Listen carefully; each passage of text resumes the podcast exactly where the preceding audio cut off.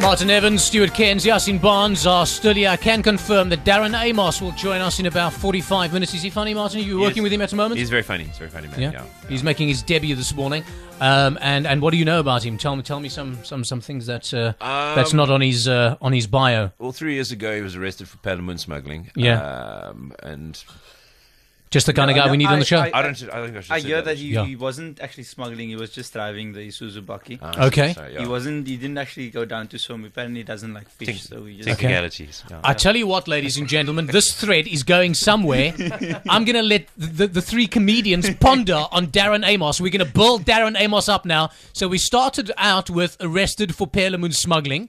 yeah. Yasin says he was just driving the Isuzu Bucky, It was his cousin's Isuzu his, Baki. his cousin's Yeah. Bucky. cousin was at work at the time.